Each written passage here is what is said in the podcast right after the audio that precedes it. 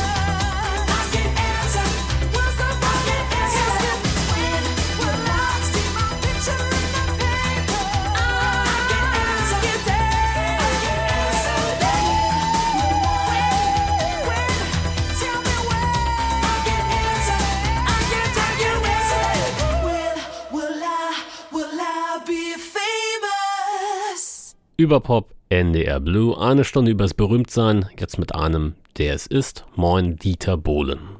Hallo, guten Tag. Zu Beginn einfach mal ganz bräsig gefragt, wollten Sie eigentlich schon immer berühmt werden? War das so ein richtiger Plan bei Ihnen? Ja, einen Plan hat man natürlich nicht mit zehn, aber ähm, ich wollte in der Tat äh, mit zehn Jahren reich und berühmt werden, ja. Also eine, umgekehrt, berühmt und reich kommt dann, glaube ich, habe ich damals gedacht, ja von selber. Und ja, ich habe mir dann eben auch schon mit frühen Jahren Gedanken darüber gemacht, wie das geht. Und ich habe äh, eine entscheidende Änderung zu, zu vielen anderen dass ich damals mit zehn einfach schon angefangen habe, Gitarre zu spielen, dann mit zwölf angefangen habe, Klavier zu spielen und sehr, sehr frühzeitig angefangen habe, äh, äh, eigene Songs zu schreiben, ja. Weil ich glaube, um das alles so richtig äh, bewerkstelligen zu können, braucht man einfach die Zutaten, ja. Und ich sehe das ja bei meinen lieben Kandidaten da bei DSD, dass sie dann sich immer hinstellen und wenn du die dann fragst, spielt ihr ein Instrument? Nö. Wie hast du dich denn vorbereitet? Ja, ich kann zwei Songs. Und ähm, das war bei mir natürlich ein bisschen anders. Ich hatte, glaube ich, als ich ähm, dann zur Universität gegangen bin, hatte ich, glaube ich, bestimmt 200, 300 Songs, also Minimum komponiert schon, ja. Ich will jetzt tatsächlich noch mal einen Schritt zurück, weil das war ja bei Ihnen gar nicht so selbstverständlich, wenn ich das richtig verstanden habe. Geboren in der, das ist jetzt ein Zitat, Boden dunkelsten Ecke von Ostfriesland als Enkel von, noch ein Zitat, Schweine- und Kuhbauern. Wie kam es, dass Dieter Bohlen so gar nicht zufrieden war mit der Idee von Bauerei und dem Baugeschäft des Vaters? Naja, also das, das war alles, alles hat, sage ich mal, von Anfang an dagegen gesprochen. Und ähm, auch wie gesagt, also dass ich nicht gerade in, in einem Medienumfeld aufgewachsen bin. Also mein Opa war im Bauer, äh, mein Papa hatte dann eine Firma und hat Straßen gebaut. Also alle waren irgendwie am Bauen. und ähm, und vor allen Dingen die ganze Familie war natürlich von klein auf dagegen. Also die erste Gitarre habe ich natürlich nicht von meinen Eltern bekommen, weil die strikt dagegen waren, weil die immer gesagt haben, ich soll meine Schularbeit machen. Und ähm, ich, ich bin dann ja auch so ein bisschen, also als das dann so 13 war, hatte ich ja meine ersten Auftritte. Wir haben dann natürlich, also ich hatte meine Bands da damals schon, und ähm, Urvogel, Mayfair und wie die alle hießen, da, das fanden die Eltern natürlich alle alles gar nicht so gut, ja. Und ähm, die Gitarre habe ich mir eben dadurch äh, besorgt, dass ich beim Bauern ähm, Kartoffeln äh, aus dem Boden rausgezaubert habe, ja. Und ähm, irgendwann hatte ich dann 100 Mark zusammen und habe mir meine Gitarre gekauft und das Klavier hatte ich irgendwie mal vom, das stand irgendwie per äh, Sperrmüll an irgendeiner Straßenecke und ähm, das habe ich mir dann mit Freunden eben nach Hause geholt. Also der, der, der Anfang, der war echt schwierig. Ja. Also, ähm, und als ich dann studiert habe und, und die ganze Zeit komponiert habe und auch natürlich in Göttingen in mehreren Bands gespielt habe. Eine Band äh, war zum Beispiel diesen Da Capo, das war eine Tanzkapelle. Mit dem habe ich mein ganzes Studium quasi finanziert, weil wir am Wochenende immer gespielt haben. Und dann verdiente man damals eben so 150, 200 Mark in der Nacht und für sechs, sieben Stunden spielen. Und das war dann natürlich äh, für, für einen Studierenden äh, damals ein, gutes Taschengeld, sage ich mal. Ja. Aber äh, auch da war es natürlich noch als ich 18, 19 war, kannte ich natürlich nicht einen einzigen Menschen im, im Showgeschäft.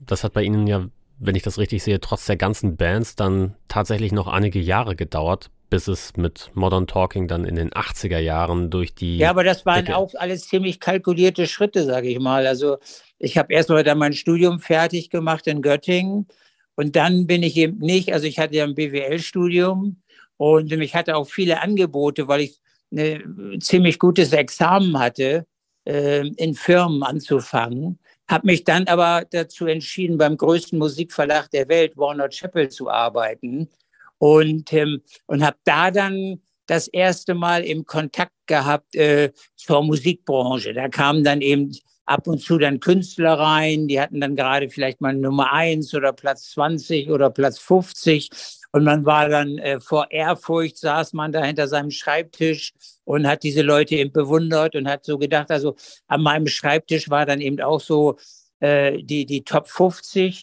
ähm, die es damals gab, also die 50 meistverkauftesten äh, Singles und sowas. Und da wusste man eigentlich ganz genau, da muss es irgendwann mal hingehen. Was haben Sie da denn getan, dass es in diese Richtung weiterging? Also Sie sind da ja erstmal ein ganz normaler Angestellter gewesen. klopft man da an die Tür und sagt beim Chef, ach, übrigens, ich würde auch gerne Star werden oder wie geht man da vor? ja, also den Job da habe ich nur gekriegt, weil ich meine ganze Studienzeit äh, zu Warner Chappell immer mein, meine Titel geschickt habe, ja. Und, und die haben die aber auch äh, fünf Jahre lang immer abgelehnt. Und ähm, ich habe denen in der Zeit bestimmt, nicht, ich will das nicht übertreiben, aber 500 Titel habe ich denen geschickt, die die abgelehnt haben. Und ähm, mein Problem dann im Musikverlag war dann, dass keiner diese Titel aufnehmen wollte, ja. Ich habe die dann immer allen möglichen Leuten geschickt und keiner wollte da so richtig ran dann, dann äh, habe ich einfach gesagt, Mensch, also äh, ich hier die etablierten Künstler von damals, also ich sage mal so Roland Kaiser und sowas, ähm, die haben meine Nummern dann immer abgelehnt. Also Roland hat dann irgendwann auch mal ein paar wieder gen äh, genommen, aber das war eben schon ein bisschen später. Aber ich habe den Leuten dann erstmal klar gemacht, ich muss das selber produzieren, ich muss selber ins Studio, ich muss das selber in die Hand nehmen, ja. Dabei hat mir dann der Musikverlag natürlich auch viel Geld anvertraut weil ich sage mal, so eine Produktion kostete damals bestimmt 10.000 Mark. Ja, das ist, die ersten Sachen sind auch alle in die Hose gegangen, ja. Aber dann so nach und nach, also gerade dann fing das so an, der, der, das Rundf der, der, der Rundfunk oder beziehungsweise die Titel haben sich dann über den Rundfunk und die Aufre äh, Aufführungsrechte damals dann amortisiert und brachten dann eben äh, auch schon Geld für den Verlag. Damit wir mal ein bisschen ein Gefühl dafür kriegen, was das so für Produktionen waren. Hier ein kurzes Beispiel, ein paar Sekunden nur. Das ist Andreas Kramer, Holiday auf Wolke 7, eine Dieter Bohlen Produktion.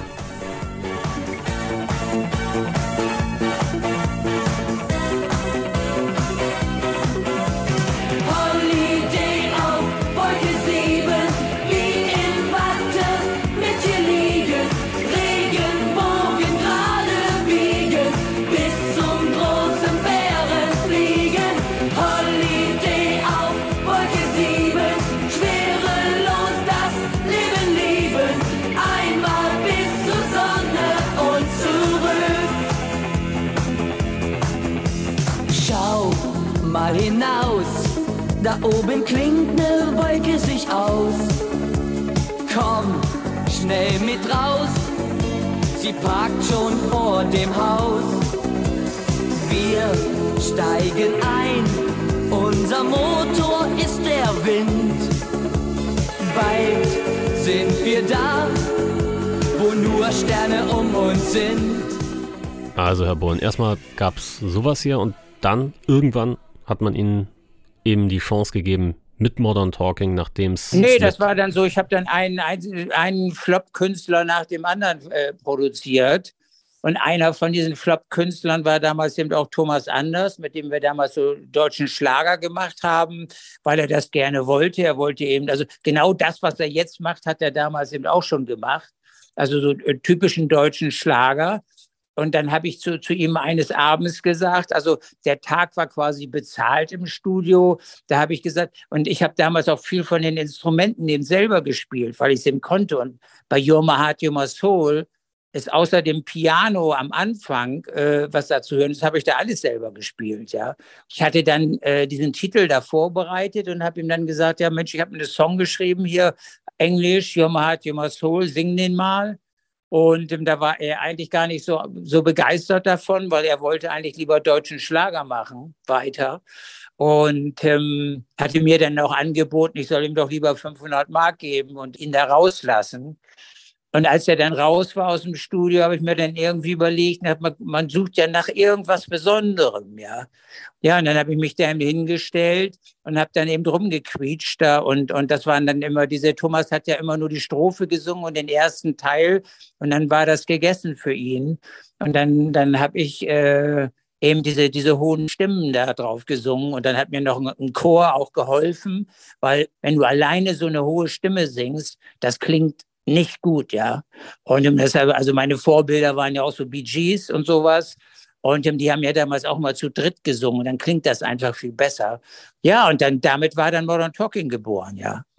So, eben gab es schon einen Hauch Musik. Jetzt will ich nochmal ein Stück komplett ausspielen. You're My Heart, You're My Soul. Würde an dieser Stelle zwar sehr gut passen, aber das wäre ein bisschen zu einfach, würde ich sagen.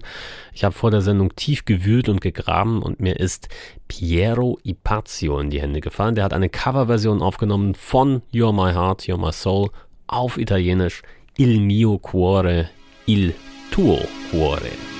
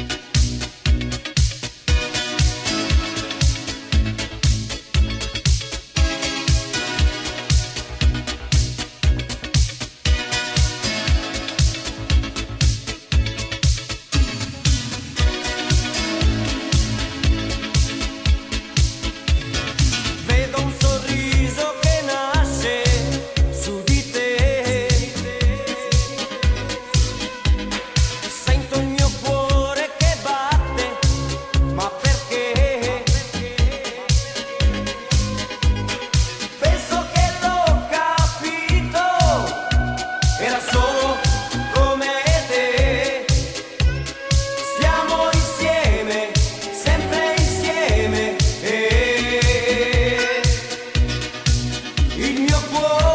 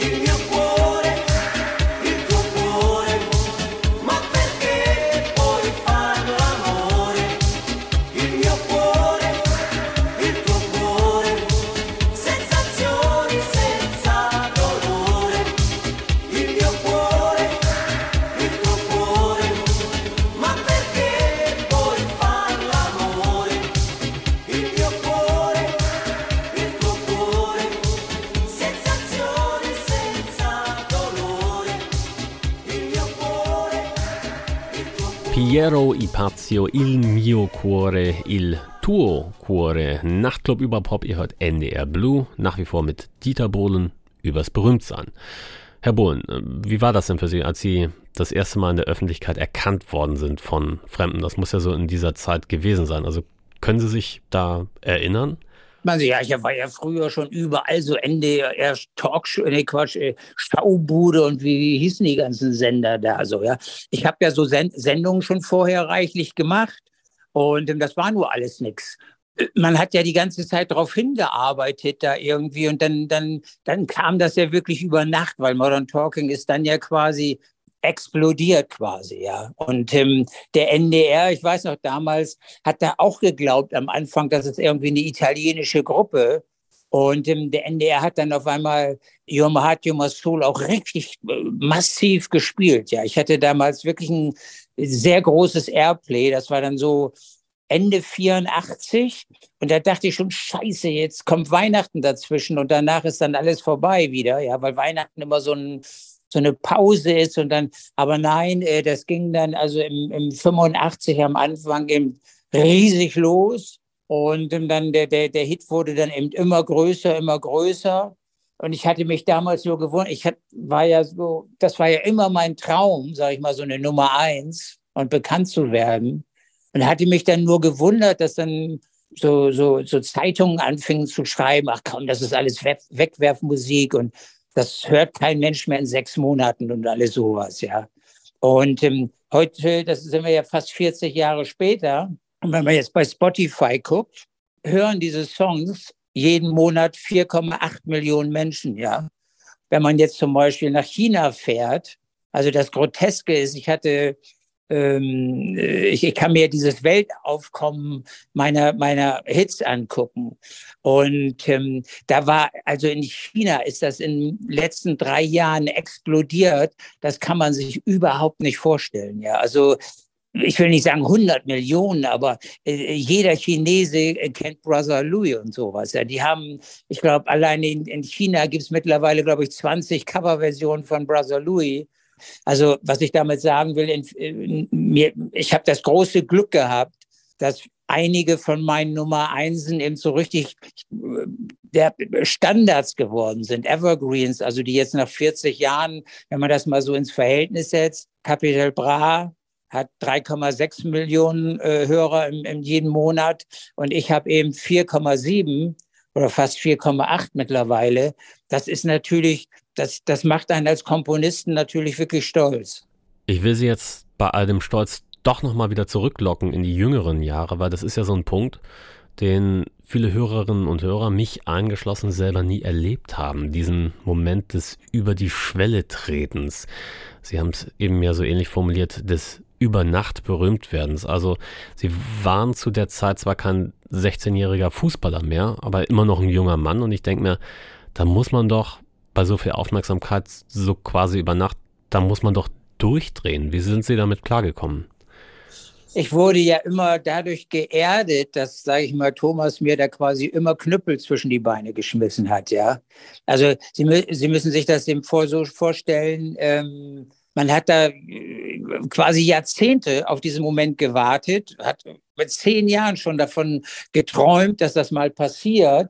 Und dann hat man einfach einen Partner, der immer sagt, oh, nee, das mache ich nicht, dies mache ich nicht, wie Amerika, nee, da fahre ich nicht hin, habe ich gar keine Lust. Dann war der damals mit so einer Bekloppten zusammen, ähm, die ja alles torpediert hat. Ja, die wollte eben nicht, dass wir nach England gehen und in England durfte, bei der BBC, als wir da aufgetreten sind, da war Brother Louis in England ein Riesenhit ähm, durften keine Frauen sein. Ja, da hat die dafür gesorgt, dass in dem Fernsehstudio die Frauen raus mussten. Ja, das war, die haben alle gedacht, wir sind. Das war die berühmte Nora-Kette, oder? Das, ja, äh, das war, äh, er hat die äh, Nora-Kette getragen, aber die Engländer haben gedacht, das war Top of the Pops. Das ist ja eine Riesenehre für eine deutsche Band, da aufzutreten, weil man einen Riesenhit hat. Und die hat dann nur Terror gemacht, ja. Also überlegen Sie mal, wenn jetzt jemand in Deutschland in, zu wetten das oder so und sagt, nee, also im Publikum, alle Frauen müssen hier raus. Da denken die doch, die, die, die, die, die ticken doch nicht sauber, ja. Und da hatte ich natürlich auch wirklich ein Magengeschwür nach dem anderen, weil ich hatte das ganze Ding ja mehr oder weniger aufgebaut Und wenn man dann jemanden hat, der einem die ganze Zeit da seine Träume kaputt macht, also deshalb war ich eigentlich immer relativ geerdet, ja, weil es war, ich war, ich saß immer zu Hause, natürlich abend komponieren, um den nächsten Song zu finden. Aber auf der anderen Seite kam dann immer eine Hiobsbotschaft nach der anderen. Also wenn da eben steht, ja, hier Amerika möchte ein riesen Promo-Ding machen, die stecken da fünf Millionen Dollar rein und dein Partner sagt, nö, habe ich keinen Bock hinzufahren. Das ist schon, schon tut weh. Ich hatte mir das eigentlich so vorgestellt, dass gerade dieses Berühmtsein in Kombination mit Geld verdienen, da dauert es nicht lange, da bimmelt es an der Tür und da melden sich dann irgendwelche Schulfreunde auf mal wieder, von denen man ewig nichts gehört hat. Also, dass sich da auf einmal Leute um sie scheren, die sie vorher nicht mit dem Popo angeguckt haben, oder geht das komplett an der Realität vorbei? Ja, das geht insofern an der Realität vorbei, weil in dem Moment, wo man die Nummer eins hat, ne, hat man ja gar kein Geld. Also Thomas hat mir mal erzählt, dass der ähm, bei Sherry Sherry Lady, also bei unserer dritten, war das die dritte? Yamaha Convention. Ja, die dritte Nummer eins war, hatte er, glaube ich, so 30 Mill erst gekriegt, ja. Weil das hat, hat ja immer eine unheimliche Zeitverzögerung, mal abgesehen davon, dass wir damals Verträge unterschrieben hatten, die waren abartig, ja. Also wir haben ja fast gar nichts bekommen. Und, ähm, aber es dauert natürlich, also, dass man das finanziell merkt, das merkt man als erstes, dass man eben Auftritte kriegt, wo auf einmal die Leute eben statt 150 Mark auf einmal äh, 10.000 bezahlen. Ja, also der Marktwert hatte sich damals dann natürlich schnell geändert, aber ich hatte damals auch ehrlich gesagt gar nicht so viel Zeit für Bühne, weil ich natürlich die ganze Zeit dabei war. Dann auch CC Catch kam dann auf einmal neuer Künstler, dann kam der Tatort, glaube auch vom NDR. Alle möglichen Sachen kamen auf einmal, ja, dass ich ziemlich beschäftigt war und mich gar nicht so fokussiert habe, jetzt äh, auf großen Bühnen zu stehen, das ist erst irgendwie so später gekommen, ja. Eigentlich wollte ich Sie auch noch fragen, wie genau man berühmt wird. Aber Sie haben es eben schon so ein bisschen durchklingen lassen, als Sie darüber gesprochen haben, dass Sie. Also, wenn Sie zu Hause sind und auf Ihrem Klo sitzen, ja, da sind Sie genauso berühmt vor der Nummer eins wie nach der Nummer eins.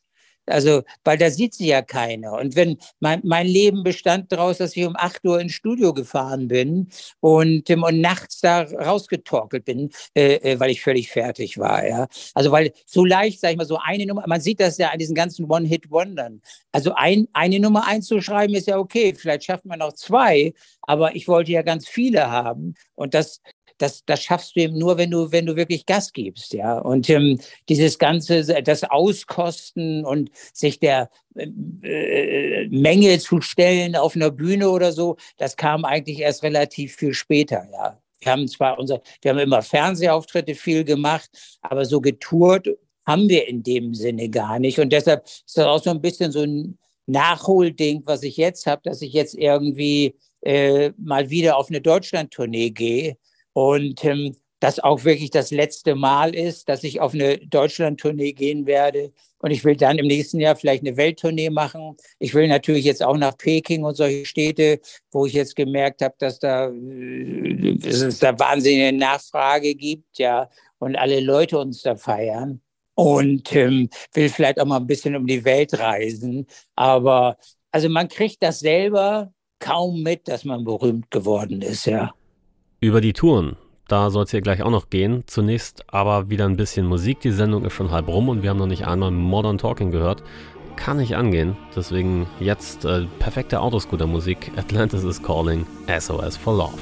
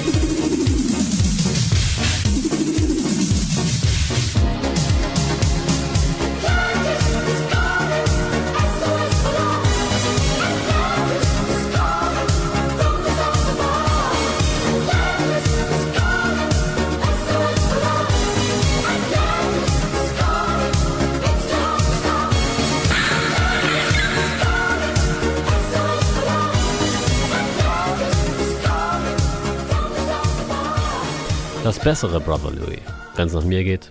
Atlantis is Calling, Modern Talking aus den 80ern. Und hier zu Gast bei NDR Blue nach wie vor Dieter Bohlen und wir wollen ein bisschen übers Touren reden.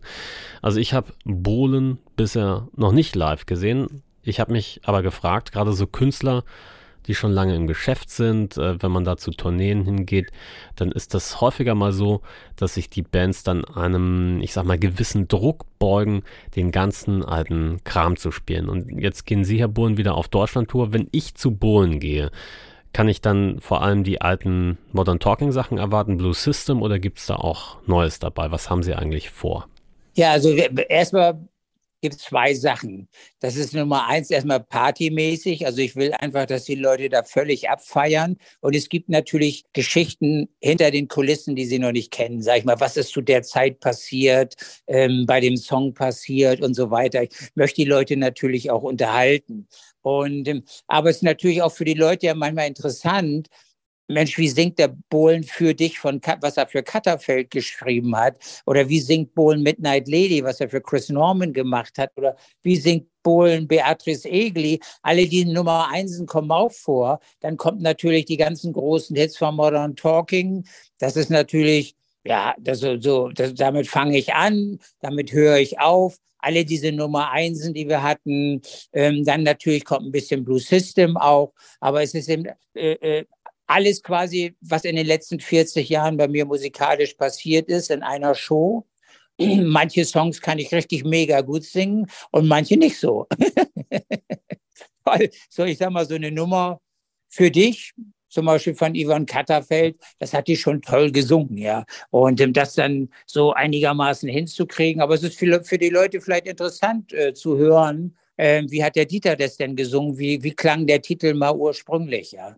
Und die Modern Talking Nummern, die habe ich ja auch ursprünglich alle selber gesungen.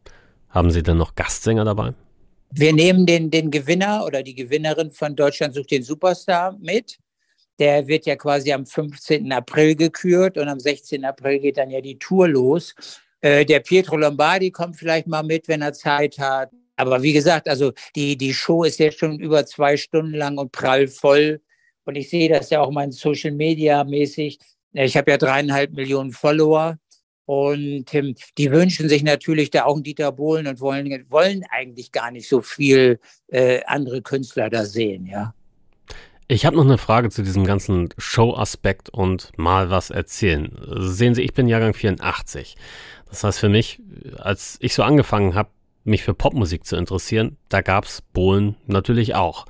Und sie sind mir tatsächlich das erste Mal so als eine, ich sag mal, Entertainer-Figur aufgefallen. Das hatte so ein bisschen sicher auch damit zu tun, dass da in den 90er Jahren so viele Boulevardgeschichten rumgeisterten. Also ich glaube, ich habe. Ja, das, das, das, ist eben der äh, Nachteil am, am sage ich mal, am Prominenz sein, weil dann natürlich viele Geschichten ich muss das ja leider jeden Tag erleben. Das ist, das ist ganz einfach.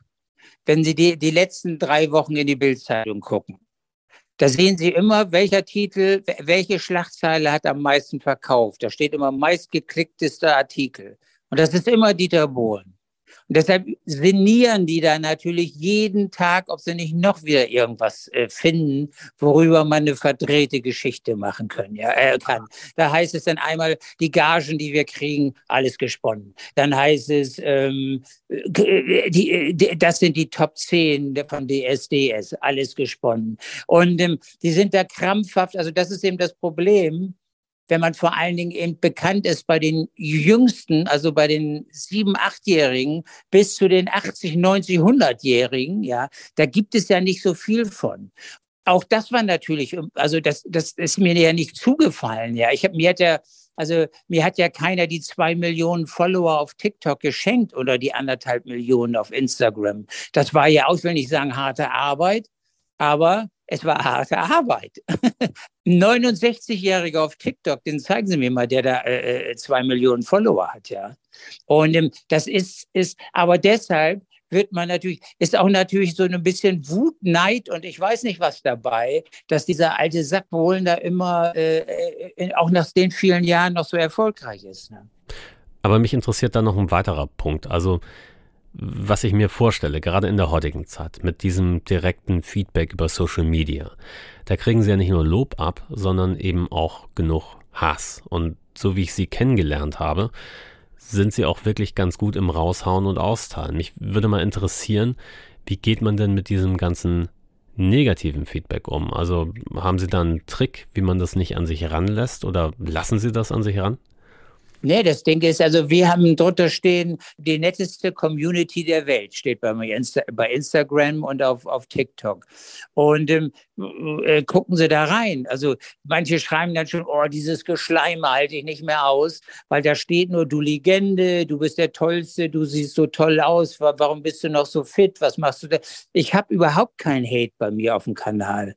Zero.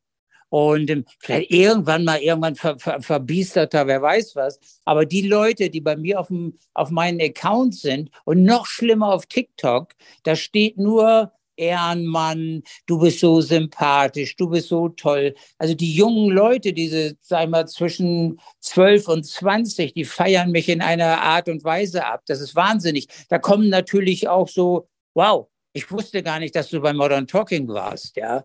So, wo man sagt, oh ja, ja, ja, ja, ja. Aber das wissen manche nicht. Die kennen mich eben nur, nur, nur von DSDS und finden das geil, dass ich die Wahrheit sage, ja. Und ähm, dass ich da manchmal natürlich auch in einige Fettnäpfchen trete, äh, ist klar.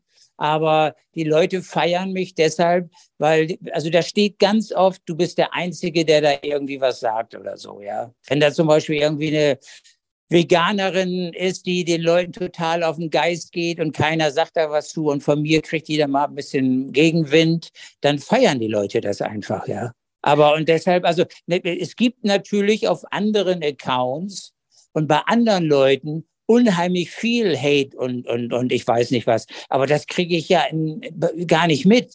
Weil also ich bin auf anderen Accounts überhaupt nicht äh, äh unterwegs ich gucke mir das an, was meine Leute sagen. Das ist zwar eine Blase, okay, und, aber die Blase ist mit dreieinhalb Millionen Leuten natürlich relativ groß.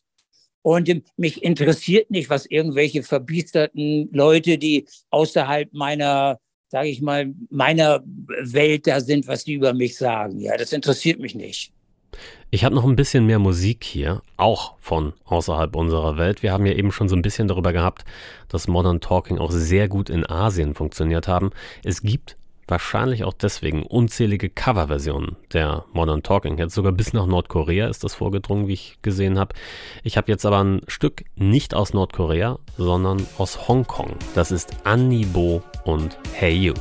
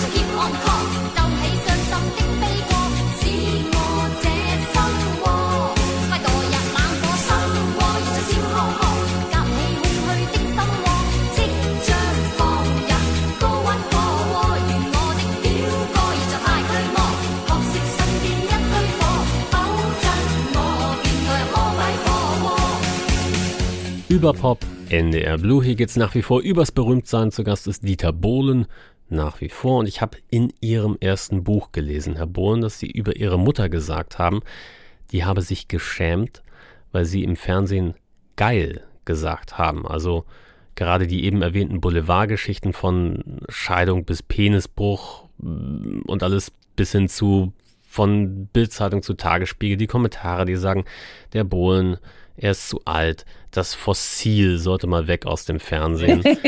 Äh, es geht ja nicht immer nur um sie beim Aushalten, sondern auch ihr Umfeld kriegt ja diese Sachen eben auch ab. Wie ist das, wenn es an die eigene Familie geht? Also tut einem das manchmal weh, wenn man weiß, oh Gott, jetzt. Ja, aber meistens falsche Zitate, ja. Also die Bild macht ja alles dadurch, dass sie irgendwelche Sachen komisch vermischen und verdrehen. Und das haben sie jetzt zum Beispiel unbewusst auch gemacht, weil ich habe nie bei meiner Mutter geil gesagt, sondern ich habe das mal in einem Meeting in diesem berühmten äh, Musikverlag, wo ich ja gearbeitet habe, bei, bei Warner Chapel. Da habe ich im, im Meeting morgens, montags war da immer um 10 Uhr Meeting. Und ähm, da habe ich damals 1979, da standst du noch gar nicht in der Planung, ähm, da habe ich mal gesagt, ey, den Titel finde ich mega geil. Und da sind eben einige Frauen aufgestanden und haben den Raum verlassen, ja. das, und ich musste zum Chef, ja. Und ähm, der Chef hieß damals Götz Gieso und der Götz Gieso, der hieß immer noch so und ist jetzt nach 40 Jahren immer noch mein, mein Anwalt, ja. und ähm, ähm, das war natürlich manchmal so, ja, ich war manchmal der Zeit voraus. Mit so einem, damals hat man das gesagt, geil als toll. Und damals haben die Leute das noch nicht so richtig verstanden. Und bei älteren Frauen waren dann eben echauffiert darüber. Aber das sind eben oft so auch Missverständnisse, ja. Oder einfach völlig gesponnene, erfundene äh, äh, Sachen, wie meinetwegen Teppichluder, so ein armes Mädel muss sich da irgendwie mit so einem äh, Wort betiteln lassen, die weder was mit Teppichen noch wer weiß was zu tun hatte. Ähm, also äh, ich weiß gar nicht, wer da, also das, das haben Leute sich in der Chefredaktion in diesen Zeitungen ausgedacht, aber kann man nichts machen, ne? Stichwort zusammengesponnen. Ich habe was über sie gelesen, da habe ich die Ohren angelegt und mir gedacht, das passt ja gar nicht zu den Bohlen. Stimmt es, dass sie mal Mitglied in der KPD waren? ja, war doch jeder. Nein, also das, das Ding ist ja, da, ja, das stimmt. Ich war natürlich auch da, also mein Vater war ja quasi äh, Industrieller, also Kapitalist. Und jeder Mensch hat ja, wenn er jung ist, so, äh, so eine Pubertät, sag ich mal, wo man gegen alles ist. Und es gibt ja sogar Leute, die bauen das noch nicht mal ab, wenn sie 40 sind, ja. Und äh, ich, ich fand das damals alles so interessant, also diese ganzen Ansätze, Marx, Engels, Stammokap, äh, äh, diese ganzen Sachen, die, die haben mich unheimlich interessiert deshalb stimmt's. Also ich bin dann da zu den Stadtratsveranstaltungen gegangen und habe dann natürlich auch, ich habe alle möglichen Sachen natürlich gelesen über Kommunismus und ich weiß nicht was und war natürlich auch sehr ernüchtert damals, dass es auf einmal nur darum geht, ob eine Straßenlaterne im Bezirk drei oder vier aufgestellt wird. Und ich dachte so, da geht es so um die große Politik der Welt. Da war der kleine Dieter natürlich ein bisschen enttäuscht. Und ich bin dann auch da, von da in die, in die, zu den Jusos, also Sozialdemokraten, äh, gegangen.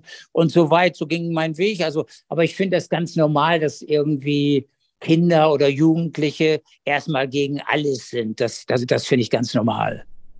Dann würde ich mich langsam mal in Richtung Zielgerade bewegen. Zum Abrunden mal gefragt. Jetzt haben wir die ganze Zeit über das Berühmtsein und was daraus folgt geredet. Würden Sie sich eigentlich selbst als berühmt bezeichnen oder ist Ruhm sowas äh, selbst an einem Dieter Bohlen etwas zu dick aufgetragen? Ich weiß gar nicht, was das ist. Also ich bin erfolgreich. Das kann man ja messen. Berühmt oder was? Also ja, berühmt ist, das heißt ja, dass man bekannt ist, oder? Und ähm, also ich, keine Ahnung, ich glaube 98 Prozent der Deutschen kennen mich, also bin ich bekannt. Also berühmt, keine Ahnung. Ich weiß nicht, also die, die genaue Definition von, von berühmt kenne ich jetzt nicht. Das ist mir aber auch relativ egal. Ich mache mir über sowas ehrlich gesagt keine, keine Gedanken, ja. Also ich, ich kenne, ich weiß nicht, ob Berühmte sich Gedanken drüber machen, dass sie berühmt. Ich meine, man macht sich auch keine, keine Gedanken drüber, dass man eine Nase und zwei Ohren hat. Und genauso ist das mit dem Berühmtsein. Ähm, ich bin seit 30 Jahren, kennt mich fast jeder. Und, und jetzt ist 40 Jahre später und mich kennt immer noch fast jeder. Das Einzige, was sich jetzt geändert hat, ist, dass die Chinesen mich auch kennen, die Russen kennen mich, die Ukrainer kennen mich, die, die, keine Ahnung. Also es ist eben so, wenn, wenn ich auf irgendeinem Flugplatz stehe, auf diesem, äh, erkennen mich immer irgendwelche Leute. Ja, ich kann auf die Malediven fahren, da kommen Italiener, die sagen, hey Dieter, da kommen ein paar Russen, die sagen, hey Dieter, ein paar aus der Ukraine, ein paar hier, ein paar da. Selbst die Malediver haben damals Modern Talking gehört, ja, und freuen sich wie die Bolle, wenn sie einen dann wiedererkennen. Da höre ich so raus, Sie sind eigentlich ganz zufrieden damit, dass es doch nicht das Baugeschäft geworden ist. Nee, das, das stimmt nicht. Ich bin nicht ganz zufrieden, ich bin mega zufrieden. Weil Baugeschäft, das wäre, also da wäre ich mein ganzes Leben lang wäre ich glücklich äh, unglücklich gewesen. Und auch, ähm, ich kann nur jedem raten, wenn er in seinem Leben glücklich sein will, soll er das machen, wo sein Herz für schlägt, ja. Also ob man da jetzt viel Geld oder wenig Geld mit verdient, man muss das machen, was einen glücklich macht. Ja, und wenn ich kenne so viele, wenn ich manchmal beim Zahnarzt bin oder beim Urologen oder weiß der Geier was, oh, ich wollte ja früher äh, äh, so gerne Musiker werden und so, aber ich habe dann doch lieber Medizin studiert. Die heulen das ganze Leben und denken immer, oh, was wäre denn wenn gewesen? Ja, und um das mal zu checken, man muss es ja, ich finde, man sollte einen Rückhalt haben. Wie ich zum Beispiel mit meinem BWL-Studium, also einer kann meinetwegen Medizin studieren, und dann kann man ja mal ein, zwei Jahre probieren, ob es klappt. Bis wahrscheinlich wird es nicht klappen. Und dann kann man ja zurückgehen in, in die Medizin oder Ingenieur oder Bäcker oder was auch immer. Aber so ein Plan B, C, D und E ist immer nicht schlecht. Das sind doch schöne Schlussworte. Lieber Herr Bohlen, vielen Dank für das Interview. Alles klar, Ihnen schönen Tag. Und das war Nachtclub über Pop für heute. Ich bin Henning Cordes. Raus geht's mit Modern Talking, mit wem auch sonst. Tschüss, macht es gut.